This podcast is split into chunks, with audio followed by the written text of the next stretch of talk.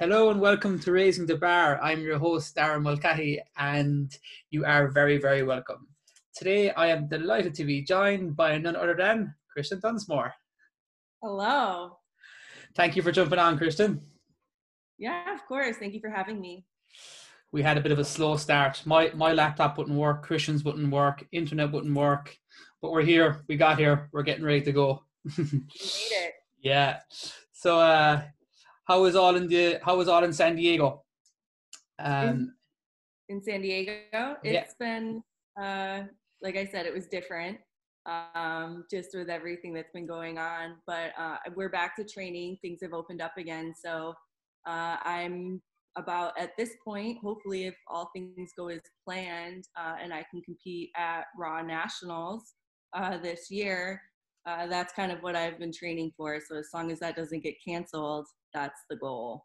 Ah, brilliant, brilliant. Hopefully it won't. What, what day is it actually meant to be? So the official date uh, is, because it's a week long or about five days. Uh, so I believe as of right now, it would be October eighth to the twelfth or something like that. Uh, so it's in Daytona Beach, Florida, uh, which will be nice because in October here, it starts to get pretty chilly. So we can go spend the day or the week at the beach for a little bit. So that'll be nice. So my goal is to compete and then lay on the beach. Chill out. Yes, exactly. Brilliant. Um, hopefully it goes ahead. Now we'll, we'll, we'll get to that as we go through, right? But um, just for our listeners, Christian, like you were saying, it wouldn't be a podcast unless I asked you about your background and who you are and so on. Every I think every podcast, I must listen to like two or three podcasts today, and everyone starts the same thing. So, yeah, if you wouldn't mind giving us a bit about yourself, um, your education, powerlifting, because I know you're a highly educated woman and obviously a very highly competitive powerlifter. Um, yeah, and I, I always laugh when I see San Diego. I always pronounce it like San Diego. Have you ever, have you ever watched Anchorman? Yes. He yes, says San Diego. It's funny the way sometimes you relate stuff to different things. Every time I see San Diego, how it's pronounced, like the official. Uh, I don't know if it's Latin or um, like a Spanish, but the uh, the translation is a whale's vagina, apparently. And I had no idea. So every time I'm like San Diego, like. You know, the, the history, that's the official uh, translation of San Diego. So I'm like, oh, great. Like, that's cool. Yeah, that's that that's in the movie as well. That's oh, how, is it? Yeah, that's how I kind of remember it as well. Yeah, so oh, San Diego, yeah. But yeah, okay, so a bit about yourself, uh, Christian, for all of our Irish listeners that uh, mightn't be familiar with your background and so on. Okay. So I guess I'll just start from the beginning. Um, my background, uh, so I do have a master's degree in exercise science. I did my undergrad at the University of Tampa uh, in exercise science, and then I went back to school to get my master's degree or my graduate degree at Syracuse University, and that was in exercise science as well. And that's kind of how I actually got into powerlifting in the first place, was when I was in my undergraduate Uh, schooling, and I was taking classes, and I had a professor who I was just really interested in what he had to say, and the best way that I could describe him was he was a bro with a P H D, and I was just like, this is super cool, like he's so awesome, he's such a meathead, but he's a smart meathead. And so I uh, I asked him if I could work in the lab.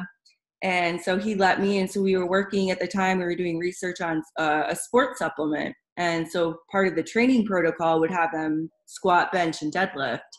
And so I would do the workouts myself. And I was like, this is really cool. Like, this is fun. This is, um, you know, I'm strong. I'm good at it, I think. Uh, the first time I ever put, uh, I ever tried squatting, I squatted, I think it was seventy-five kilos. And this was not to depth. It wasn't, uh, it wasn't pretty. It was in squat shoes. I would have totally gotten red lighted. So when I say seventy-five kilos, it was, I put seventy-five kilos on my back and I bent my knees a little bit. And it was that. um, but that's kind of how I discovered what powerlifting was, because in the U S, I don't know how it is in, in Ireland, but it's not a mainstream sport. It's not very big. outside of the powerlifting community. So you don't really hear about it unless you're involved in it. And there's also different federations. There's like ten different federations. And so the one that's the I P F affiliate is the U S A P L. And I had no particular reason as to why I wanted to do U S A P L. It was just the one that I knew about. Um, and that was the one that people were talking about. So I said, uh, you know, this is the one that I wanted to do. And I think my first meet was actually in January of twenty fourteen. And there were maybe three or four girls in the entire meet that were competing. So this is how far powerlifting has gone since then. And I won my first meet, of course, against four girls. And I fell in love with it immediately. So that's kind of my my story. Brilliant. Of how I got involved with powerlifting. Uh, that's that's class, like, so like only had three girls competing, and now, and I'm sure it's the same in America, there's like there's waiting lists to get on to competitions now. Like is, that's the case in Ireland. I can only imagine what it's like in in, in the States. Um, it, and it's true, the sport has grown so much in what's that, six years? Yeah, twenty fourteen. Yeah, twenty fourteen. So yeah, that's been six years, and it's it's cool to see this sport grow, not only as a federation or as a whole, but to see the amount of women that are actually starting to compete in the sport. Like I said, there was three girls, three or four girls when I first competed to now. I, I don't know the exact percentage, but I think it's something like sixty forty. It's not, you know, it, it's pretty balanced, which is kind of cool to see. Yeah, actually, just as you said, I think in Ireland, it's it's it's very close to like fifty fifty. I think oh, it's, really? It, yeah, it's, it, but it's definitely something similar to what you're saying, sixty forty. Um, I think it's amazing. I think it's brilliant because, in my opinion anyway, there's less opportunities for females to play sports. So, and like powerlifting is a sport, and yeah. that it, and it, it, it yeah, yeah, no, real real sports people probably look at powerlifting and go, no, that's that's just gym training. But to, to us, it's a sport anyway. Exactly. um, yeah. So, and even even like more recent than twenty fourteen, even like the last year or two. Have you noticed like the explosion of how strong women are getting in powerlifting? Because I certainly yeah. have. Uh, so it's, it's actually really interesting. I think in, so when I first got into powerlifting, I was a sixty-three kilo lifter, and I've, I've moved up to seventy-two since then. But when I first started, I think my first nationals, actually my first nationals was in twenty fourteen as well. And my lifts, Uh, I placed third at that meet, of course. So sixty-three, that's when Jen Thompson was, oh, yeah. you know, still Jen Thompson. So she won, of course. But it's even interesting to see her numbers, that I think the numbers that she hit in twenty fourteen, I don't know if she would have even placed top ten in twenty twenty at those numbers. And so it's really interesting to see, even for my lifts back in twenty seventeen, I believe that I totaled, uh, I can't remember off the top of my head, so I'm going to make up a number, but the number that I, uh, in twenty seventeen, when we competed at Raw Nationals, so the top three lifters was uh, Jen Thompson, Sam Calhoun, and me. So, and actually Sam Calhoun and I, uh, we tied.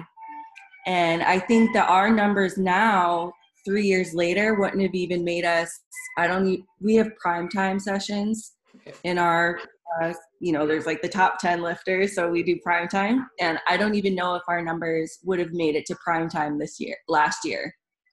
So well, that's how competitive it's gotten since then, just in two years. And that's, and like, that probably, that probably applies to, to males too, right? But like, I think the, the discrepancy, like how much women have improved is like it, it probably surpassing men that way. Like the the rate of progress probably is the, probably is the best way of explaining it. It's yeah. just it's astronomical. Like, and to think yeah. that Jen Thompson, um, who undoubtedly is one of the greatest female powerlifters ever, they think that she wouldn't have even placed in the top ten or so now if she were to compete. Um, with sorry, with that total of twenty seventeen. Her old numbers. She's still competing. Yeah, yeah. She's gotten stronger since then, but those numbers back in twenty fourteen. Wouldn't have placed her. So it's it's crazy to see how Number one, the number of women that have started competing in powerlifting, uh, and then just how strong I think women, we've surpassed kind of like our perception of what women's strength, like what we're capable of. And I think that's really cool to see. And even if, uh, do you follow Miss Amanda Ann?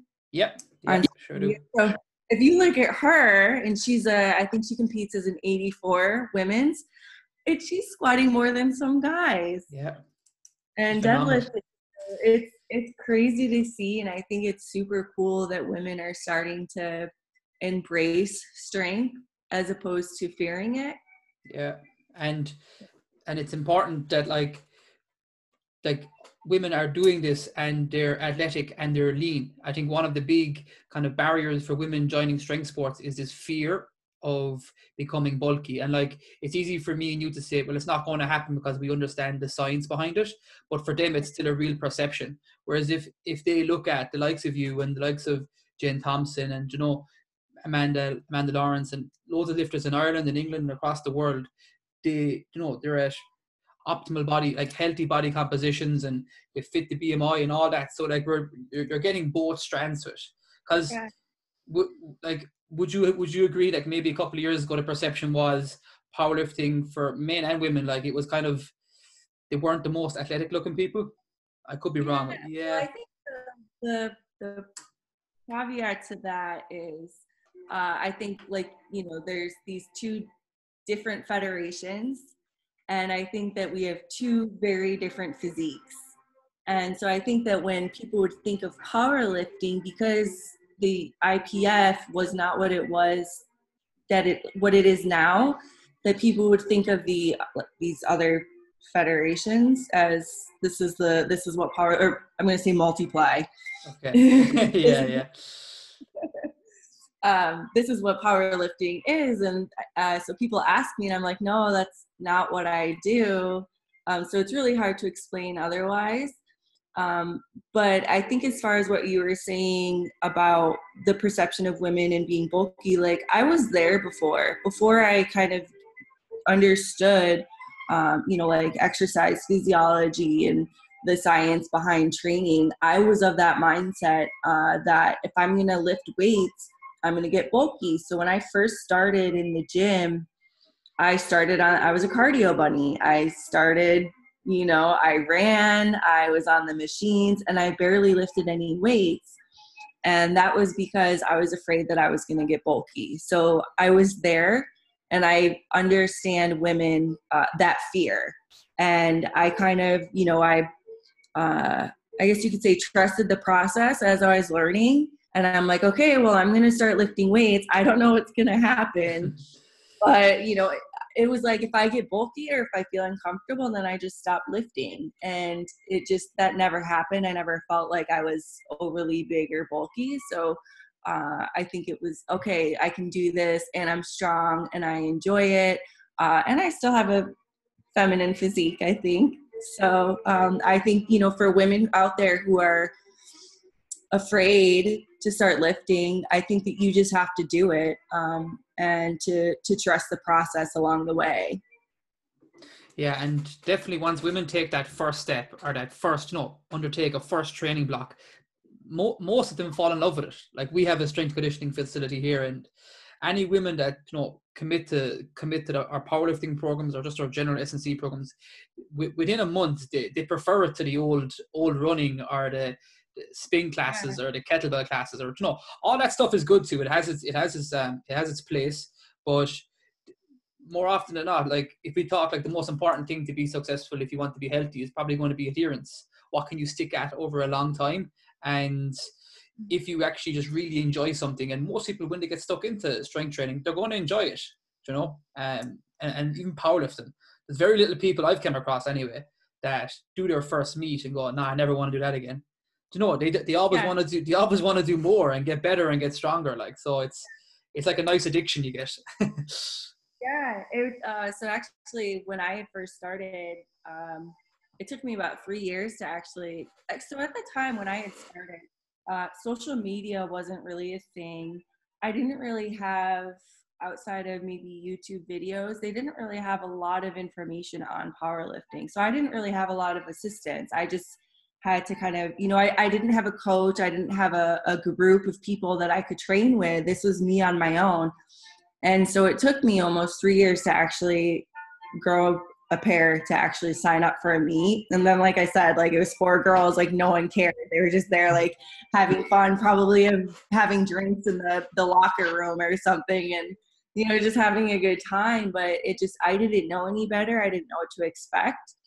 And so I was really nervous. And so it took a while for me to actually, yeah, to, to do a meet. And I remember the night before, I didn't sleep. I barely ate. I was like, I can't do this. I don't want to do it. And then I did the meet. And then I was like, oh, when's the next one? Like, can we go again? yeah. Yeah. And, and dude, yeah, it's, and, and there is, the minute somebody does a meet, they're, they're hooked, like. And and then you have to explain to them, no, you can't do a meet every month. You have to do one once every six months, or you have to space yeah. it out, and they're distraught. Um, that's probably the hardest thing, actually, is trying to, for people to stay patient with it. Because, you know what, other I think me, uh, when you start, it, it starts off that way. And then as you continue competing and training and the, the experience level, and I'm like, okay, I, I can do two meets a year. I'll stick with because they, they are exhausting, like to peak up and to then, you know, to come out of it again. It's it's it's mentally and physically exhausting. That's what I find anyway. And like you, there is literally, you do need a a certain phase of just um like not focusing on a competition. Yeah, totally. Um, yeah. And with regards, like you said, for the first couple of years you were kind of on your own, and and and then I believe you came in contact with with, with Juggernaut and Chad Wesley Smith. Was he your was he your first coach, or? Uh, so I had actually, before I had actually gotten into powerlifting, I was friends. Do you know who uh, Ben Esgro is? With yeah. the strength. This this strength. Yeah. Yeah. So he was a good friend of mine, and he had actually given me programming, but he didn't actually coach me. He would just give me the workouts, and I would do them, and then I would come back in six weeks and be like, "Hey, can I have my next training block?" Um, so I would consider him my first coach. But we didn't really interact as far as uh, like tech. I just did my own thing, and he gave me the workouts. I actually met uh, Chad. So right after Nationals in twenty fourteen, I had qualified for the Arnold. And so I was training for that. And then I hurt my lower back. So I ended up not competing for two years. Um, but I still went to the Arnold to hang out, but I wasn't competing. And that's actually where I met Chad. Uh, he, we started talking about training, and I was telling him about my back. And so he had actually reached out to me after I met him and was like, you know, if you're interested in coaching, and, uh, you know, like uh, I would love to work with you and help you. And so that's how I got in contact with Chad and Juggernaut. And that was in twenty fifteen.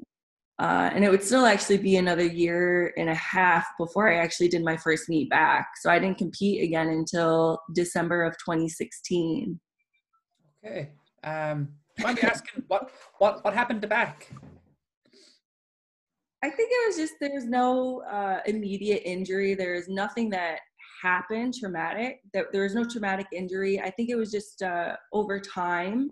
Like I said, I didn't really have anybody there, so I didn't have anybody to adjust programming. I just did what I was told to do, and if it said AMRAP until you die or something, you know, like that's exactly what I did. I'm all in. And so,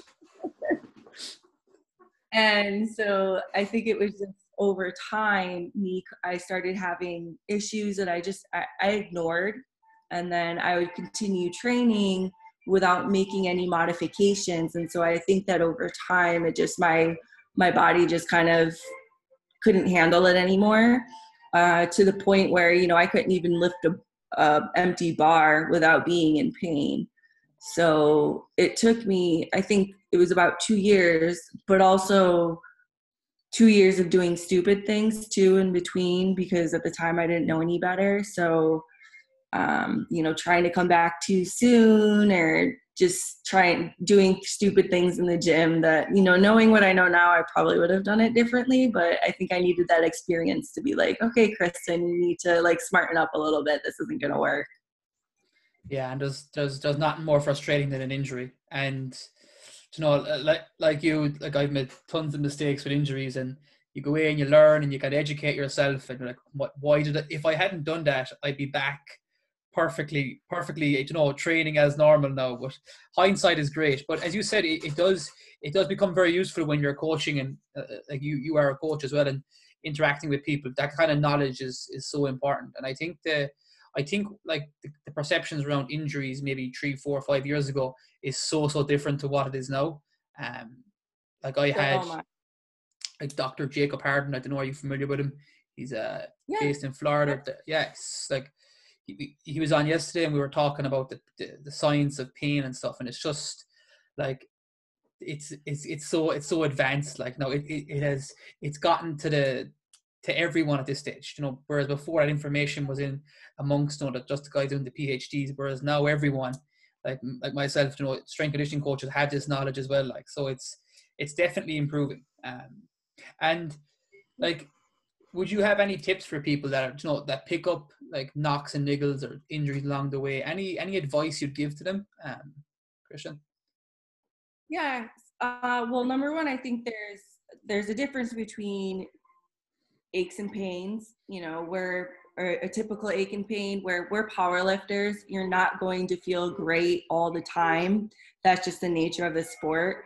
But I think that people need to realize that there's a difference that like, I feel like crap, as opposed to there's something wrong or something's feeling off. And once you get to that point, I think that it's important to, number one, to take a step back, don't ignore it. Uh, to go see a specialist. Um, you know, I have a, an understanding of, of pain science, and, and you as well. But when I was hurt, um, the sec, so I actually, I got hurt again. So, you're not selling it. It's the nature of the sport. It happens, you know, you could have like the perfect technique, perfect prep, but like just sometimes like pain injuries happen. Yeah. Anyway, the second time around, the second time around, I ended up, I was like, okay, uh, I don't know if you know about my past last year, but I, I won nationals, so I competed at I P F World for Team U S A. Uh, I squatted seventy kilos on the platform, and that was over one hundred kilos less than what I had uh, squatted at nationals. And that was due to uh, a p- pain. I literally had a pain in my ass. Like it was, literally. And so after that, I was like, you know what? I, you know, I have to do something, and I'm not an expert. I don't pretend to be an expert. So I need to go talk to someone who's an expert in that field. And that's exactly what I did is um, I started working with, his name's Michael Ray, and he's a, a barbell medicine rehab clinician. And so I worked with him for about six months uh, until I competed most recently uh, at our, our Arnold's this past year in twenty twenty. And that was kind of my comeback meet, I guess you could say. And um, I think a lot of times, like as lifters, we we pride ourselves almost to the point that it hurts us. So we don't want to seek outside additional, you know, seek additional help. Um, but I think that that's a that's going to hinder you in the long run. So one of the things that I did, I was like, I'm not an expert, so I'm going to an expert, and he helped me get back to the platform.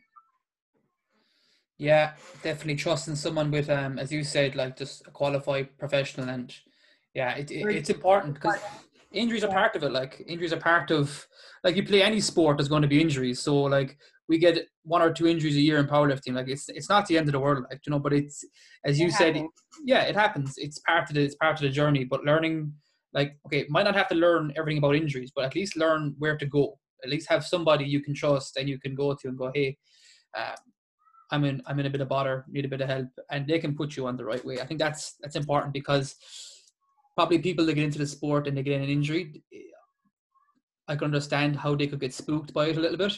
Um, yeah. Yeah. And like, look, it's not, it's, it's not to be worrying about. Sports hap- or injuries happen in every sport, but just reach out, get someone, get someone you trust and go from there. And yeah, I, I, I was actually in, I, I, I was in Sweden last year when you, when, when you competed. Um, you, you, you had a very impressive bench though, didn't you? Did you, did you medal at the bench? I had an okay bench. Uh, yeah. yeah so, actually, so one of the things was because I couldn't really squat or deadlift the way that I wanted to. So we really pushed bench. And so I benched one hundred ten kilos, which I think Kim Walford also, she benched as well. So I was fourth, but her and I benched the same, but because she out-totaled me, she won. I, I, I knew you were, I wasn't too sure if you got third. I knew you were there or thereabouts. That's why I asked. Um, yeah. I knew you were up in that battle. So that's fantastic. You're one of those people that benches more than they squat. Well, that's me. Sure. How how is the glute injury now, Christian? Is it is it is it pretty much healed up?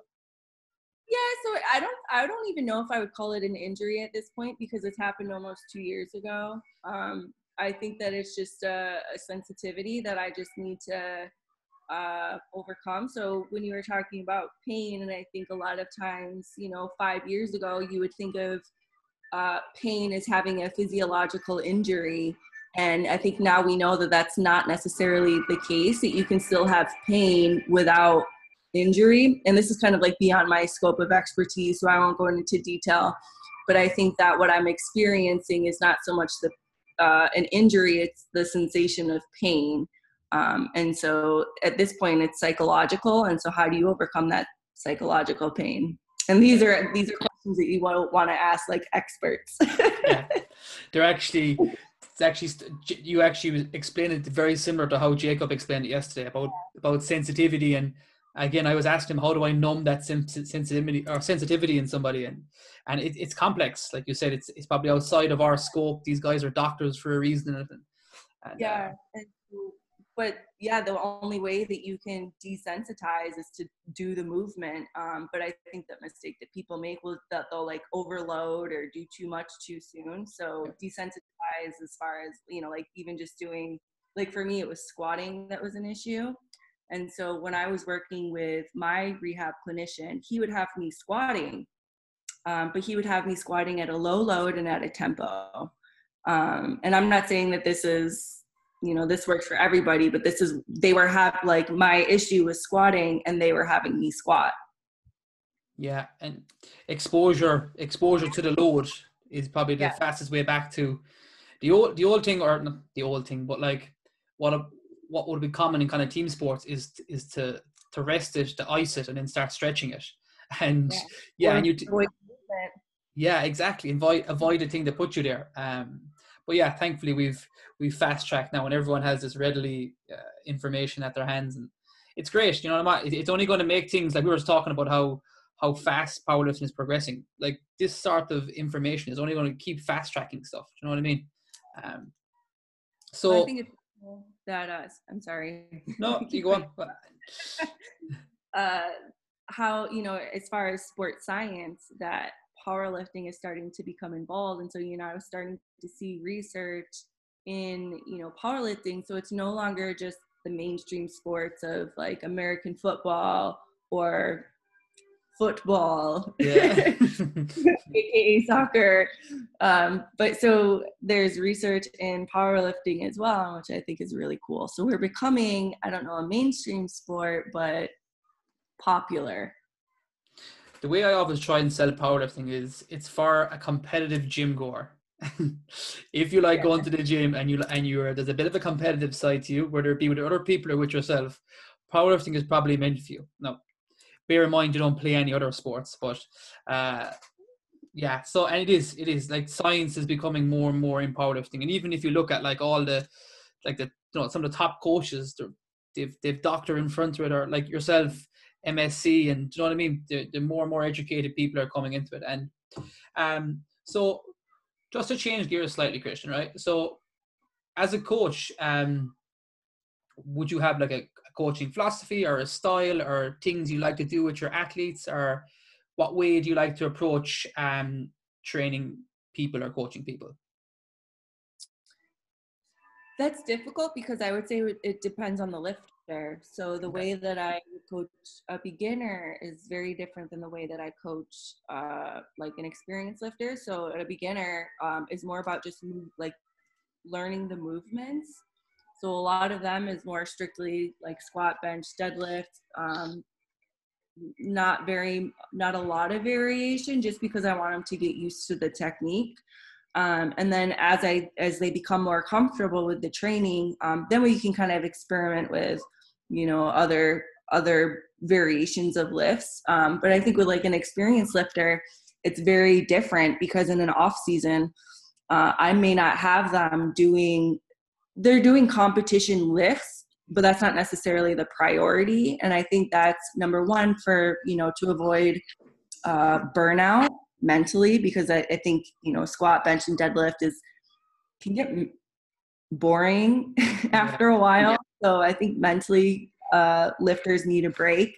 Um, and also it kind of gives you a chance to work on areas of, I don't want to say weakness, but areas of improvement. So you can kind of um, deviate from the competition lifts a little bit more. Um, so I wouldn't say, I mean, obviously like, so I work with Juggernaut. Um, so my training philosophy is going to be heavily focused on like the Juggernaut training systems method, um, which they focus a lot on like a lot of volume and hypertrophy in the off season. Um, and then as you get closer to the meets, you start focusing on, you know, like strength and going back to the competition movements and then a peaking block. Um, and so I would say that that's the style that I would fo- like, I guess the follow per se. Um, but as far as like, yeah, the programming in and of itself, it's going to vary between the individual. Yeah. And I'm, I'm pretty familiar with, with Chad's work as well. And he was probably the, the first person I kind of, um, like learned about his coaching styles. And I, I really do like the way he breaks things up, like a hypertrophy phase, a strength phase, and a peaking phase. Um, like there is a lot of coaches nowadays will kind of be more of like, they move away from this periodization and kind of take it week by week. Um, yeah. But I, I still think that like like period like periodizing or just putting certain certain phases or, or an emphasis in each phase, I think it's yeah. going to serve most people. Do you know what I mean? I think, it, I think it's really important. As you said, it's like it's like a mental break as well, like moving away from the competition movements, because they do get boring after a while. I don't care how good you are at them; they're going to get boring. Like so, if, if you yeah, have a hypertrophy so. phase and we're, we're going to say, okay, we're going to work on, I don't know, like high bar squats for a while or safety bar squats, and it's just a novel stimulus. It's something different. Whether you're good at them or you're bad at them, it doesn't matter. It's, it's something different. Yeah. And I think too, you know, with that being said, it's like, if you're not motivated, it doesn't matter how great a program is. Like you could have the best written program available, but if it's, if you're not enjoying it, if you're not pushing yourself, then it's not effective. Right. Like, so I think just, and it, and even with like his pro, you say like periodization. So it's not like we're doing solely hype, like it's just like the focus yeah. is hypertrophy, or like the focus is going to be strength, but we're not, I mean, I get, in a sense it is period, uh, periodized, but not in the way that you would think, I guess, if that makes sense. Yeah. It's, it's slightly different than the, the block periodization, where in a hypertrophy phase, they just did between twelve and eight reps, and then in the strength phase they just did between six and four, whatever it was, and then like it, it kind of undulates, or you know, from from day to day, and there'll be like, but there will be a specific focus. And I think having a specific phase or time of the year where we're not going to focus on competition movements, I'm not too pushed if you actually get stronger, but I want you to keep enjoying it, keep training, keep the adherence high. I think that's so important. That's so undervalued. Like if you look at, again, we're going back to other sports, because obviously we want powerlifting to be up in that bracket, but like they all have an off season. They all have a phase yeah. where they don't have contact with coaches. They don't have contact with players. They have a phase where it's their training is very, very different. That's, that's so important for powerlifters too. Oh, a hundred percent. Uh, that's so actually, um, after I did a period of, uh, so I was uh, doing a strength and conditioning internship at uh, one of the universities here in San Diego. Uh, they're a Division One uh, track and field. And so the head coach was actually uh, like two-time Olympian back in the eighties. And so she knew that I was a power lifter. So she wanted me to train her, or we would train together. And in return, that she would let me, uh, she would train me in track and field. Mm-hmm. And so it was, I had, this was like an eight month off season. So I did this for maybe, you know, eight weeks or something, but um, it was fun because number one, it was completely different than squatting and benching and deadlifting. Uh, and two, I sucked. Like elite athletes that, you know, these track and field that look so angelic, and then there's me running like doo, doo, doo, doo. Like, no, so they got a like uh, a good kick out of watching me uh, practice. But I got I would I wouldn't say good, but it, I was new, so you know how you have the newbie gains in powerlifting. Yeah. Well, it's the same thing. Field, so I got kind of good, and it was just. Uh, I had a few people reach out to me and they're like, why are you doing this? Why, like, this has nothing to do with powerlifting. And I was like, well, it's not about that. It has nothing to do with trying to improve my, like, me as a powerlifter. It's me, like, mentally, I needed to take a step back and enjoy lifting again. And the only way that I could do that was just to not lift, but I couldn't not work out. So that was kind of like a way to give myself a mental break. Yeah. I agree, and it, it, that's cool. And there's loads of those stories. Like, I don't know. Do, do have you watched the Have you watched The Last Dance on Netflix? No. Uh, oh, get on it. The, it's, it's on the Chicago Bulls. Oh, with Michael Jordan. I've heard of it, and I know I'm guilty. I know I haven't watched it yet. I, I will after after this podcast. I promise. I will. it's it's it's amazing, and everyone's th- it's really good. But like at one stage, like. At the middle of Michael Jordan's career, like he takes a break from a year and a half in basketball, and he starts playing baseball. And he, he actually oh. he, he gets really good. Now I, I actually thought he played baseball after he finished basketball, but it's actually in the middle of it. He just like I there was a couple of things happening in his personal life, but he kind of for whatever reason needed a change and went playing baseball. So there you have the best sports person, in my opinion, of all time. Okay, so if he goes through a phase in his life where he needs a change, like. Or people like me, and you know, and you and everyone else are just lifting weights. Every now and again, a change from the competition lifts are so, so important. Yeah, and if Michael Jordan can do it, well, I can do it too. Yeah, exactly. um, and it's important, like, whatever whatever kind of makes it more enjoyable for us, like, whatever it is, just, just to move towards that. I think that's, that's just so important. Whatever, whatever, whatever you enjoy about training, whether it's, okay, I like doing arms at the end of my session, just move towards that. If you like going on the bike for ten minutes in session, just just do that at the end of the session. Do you know what I mean? Put in what you enjoy. I think it's one of the most important things. Yeah, and I think a lot of people and a lot of coaches too, for that matter, kind of overlook that component to like their athlete is they overlook, you know, the the mental side of powerlifting because it does take a lot out of you. I mean, people, you know, it, it's simple, but like you have to, how many times do you have to hype yourself up to go to the gym? Or like when you hype yourself up, but you can't stay in that excited state forever. You know, there's going to be a point in time where you're just burned out. And so I think that it's important for athletes and coaches to, to recognize that, you know, and hey, this person might need some, something, yeah. Whatever that. Yeah. Some downtime, and as you said, like learning learning your your athlete, uh treating them individually will be very important in that. Like what works for you mightn't work for me, and you know, and vice versa. Do you know what I mean? So it's it's learning the person as an individual is really important. And uh just just something Christian had written down here to come back to it. Um we were chatting about, you mentioned earlier about like uh how powerlifting isn't a mainstream sport in like American schools. Um mm-hmm. But what what what level is it in like So in like a secondary, like a, I, I'm not too sure what you call it, but like college and your secondary schools, um, what, what level or what degree does powerlifting play there? Uh, so it would be considered a club sport. Okay. And the only, it's a club sport, but only in some universities. So not every school has a powerlifting team. Um, You know, the way that uh, American football or basketball, uh, you know, there's almost every university will have at least some team Uh, powerlifting, there are club teams, but it's not every school. Okay. And and would certain states be more uh, fa- have more favoritism towards powerlifting, or is it all kind of universal? Is Texas a big powerlifting state? Yeah, yeah, yeah. they because they, they uh, Texas A and M, I believe, they actually have a powerlifting team. Um, so I I don't know about the state of Texas, but I would at least say there's a, definitely a, a powerlifting presence in in Texas. Um, definitely California, probably the bigger, uh, more popular states.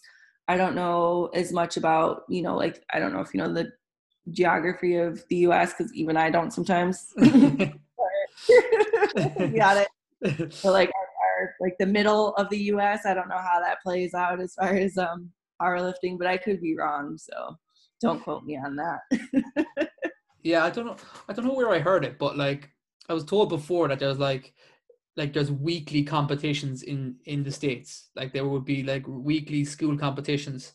I don't know if there was any truth to that. Maybe it was kind of Chinese whispers I was hearing. Yeah, I don't know about that. I would, I don't know about, I mean, you could probably find a week, uh, meet almost, well, could before everything happened. Cause I think yeah. a lot of things have been canceled.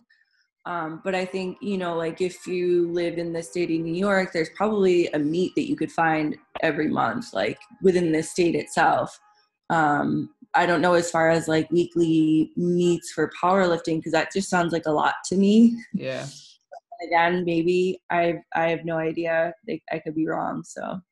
Yeah, and again, if like like we were saying, in the context of someone probably competing twice a year, there probably wouldn't need to be a, a meet every week anyway. You know, it's it's not that popular just yet. Um, yeah, I, I don't think it's possible. No. Um. Whoever taught me that, damn you. But uh yeah but like in when it comes to like growing the sport, I think I would love to see more of it in schools, and you know, like as an accepted sport, like as opposed to yeah we'll just go powerlifting because I didn't make the, the football team or whatever. I think if when it, when it does come to the point that we see people in sports regularly, I think that's, you know, it'll even push the standards even further. Oh, one hundred percent. I would love to see, and it's growing, like I said, you know, it's it's definitely bigger than it was four years ago, even three years ago, uh, even like since last year. I think that the sport has grown, so it'll be interesting to see in five years from now how how different the sport is than it is right now, because I I do think that we're we're still continuing to grow significantly. Yeah, it's. It's mad just to think, like, how strong can people actually get? How strong can people that are, you know, drug-free, using a small bit of a knee sleeve and a belt around their waist? How strong can they actually get? Um, it, it, it's crazy, and it's actually frightening. And you look at some of the lifters, like male, female, big, small, and different. They're just crazy, the numbers they're doing these days. It's yeah. so exciting. It's very exciting. And in five years, will those numbers even be relevant? Yeah. Now, the other side to it is we could look back in five years and go, we were in the middle of a golden era of powerlifting. And maybe, like, because there is only so much you can, oh, I could be wrong, but I think there is only so much you can push a human body without adding some sort of, like, you know, P E D to the, to the, to the scenario. Um, but it'd be so interesting. Over the next five years, God, God knows what's going to be happening. You know, it's it's, it's going to be mad. It'll be, it'll be interesting for sure. And I'm excited to see, hopefully, the growth of this sport, so uh and be good. Yeah, it's going to be cool. It's it's uh like we probably are in the middle of a golden era and we don't realize it as much, because you know you're, you're stuck in the middle of it, and uh kind of, you know, you're working on your own training and getting things right. And and for yourself, Christian, is is U S A Nationals the the focus at the moment? Um you're not yeah. doing any, any any mock meet or anything before that? I probably would do some sort of Uh, either a mock meet or even potentially just go to a local meet just to get some uh, practice competition under my belt. And then, um, I mean, not, I wouldn't say peak for it, but just to, to do the meet. Um, but that's still up in the air. Like I said, you know, with everything that's been going on around the world, um, everything's been canceled. As of right now, it hasn't been canceled, but I mean, it could change in a couple of months, so we don't know. So as of right now, that's the goal uh, hopefully it stays that way. And if it doesn't, then, you know, I'll find the next meet. Yeah. On to the next one. And the American Nationals is probably the most viewed powerlifting competition in the world. I, really? I, I, well, definitely after I P F Worlds, it has to be up there as the next most, um, most watched. It, it is, would you normally stay for the full week? It depends on the location. So this year it's actually in a good location. Last year, or two years ago, it was in Spokane, Washington.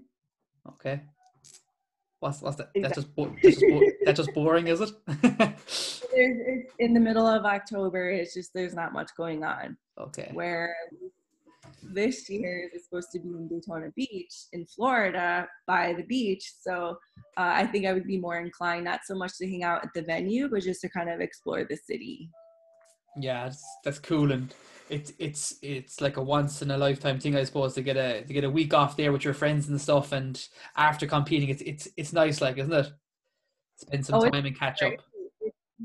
I love the the best part, I think, of a meet. I mean, obviously, it's just competing, but I think it's the relief that once it's over and you're like, and it, hopefully you did well or hopefully you won, but you you know you you worked your ass off to get to this point. Hopefully you did well, and now you're going to celebrate with your friends.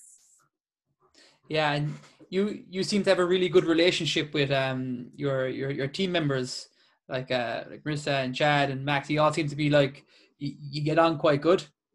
Yes, uh, like we're we're like family. Like I consider Marissa and Chad to be uh because my parents are all on the East Coast in New York, so I live in California, and I don't get to see my family, so Chad and Marissa have kind of taken me on as their, I don't want to say child, but they look like they're, you know, they look out for me for sure, so I appreciate them.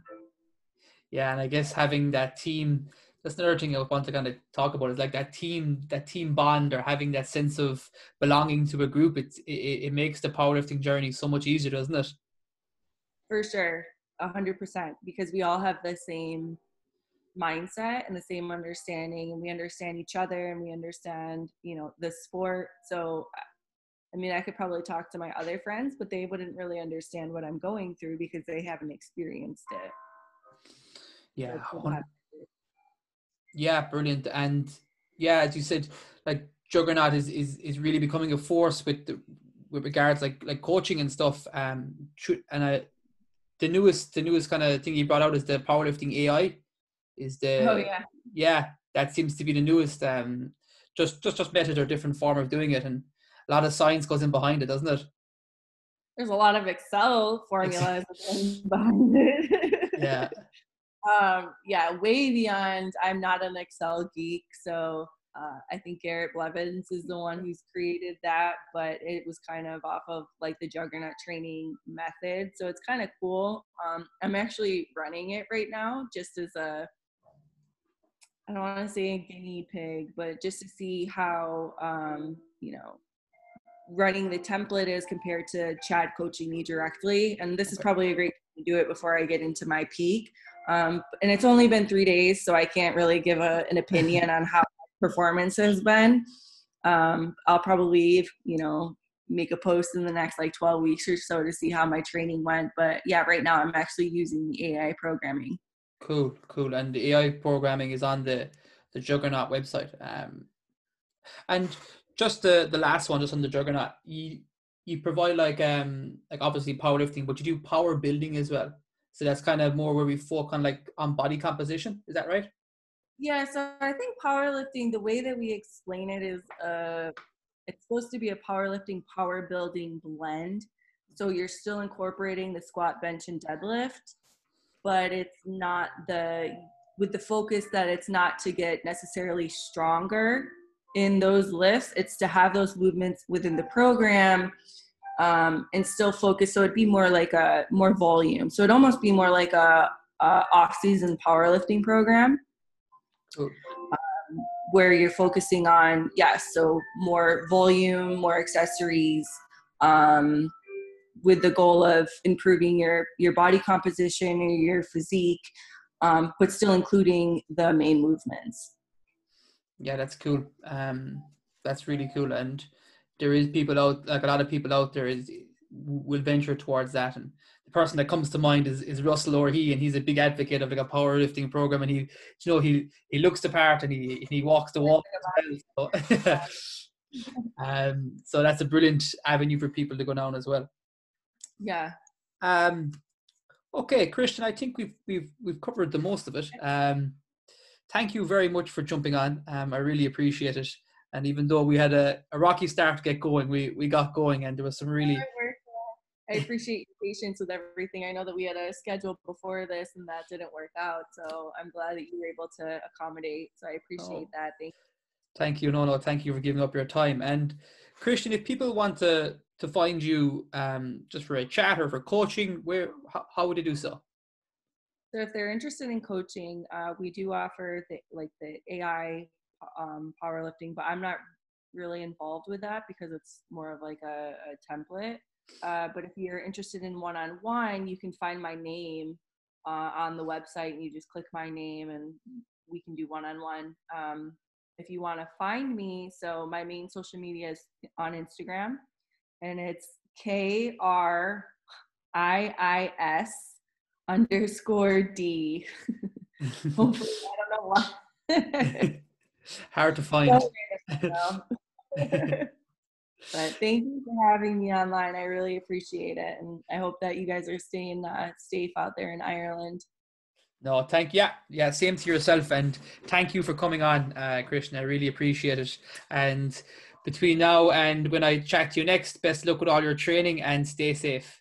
Thanks thank for you. tuning on, tuning in, guys. Take care.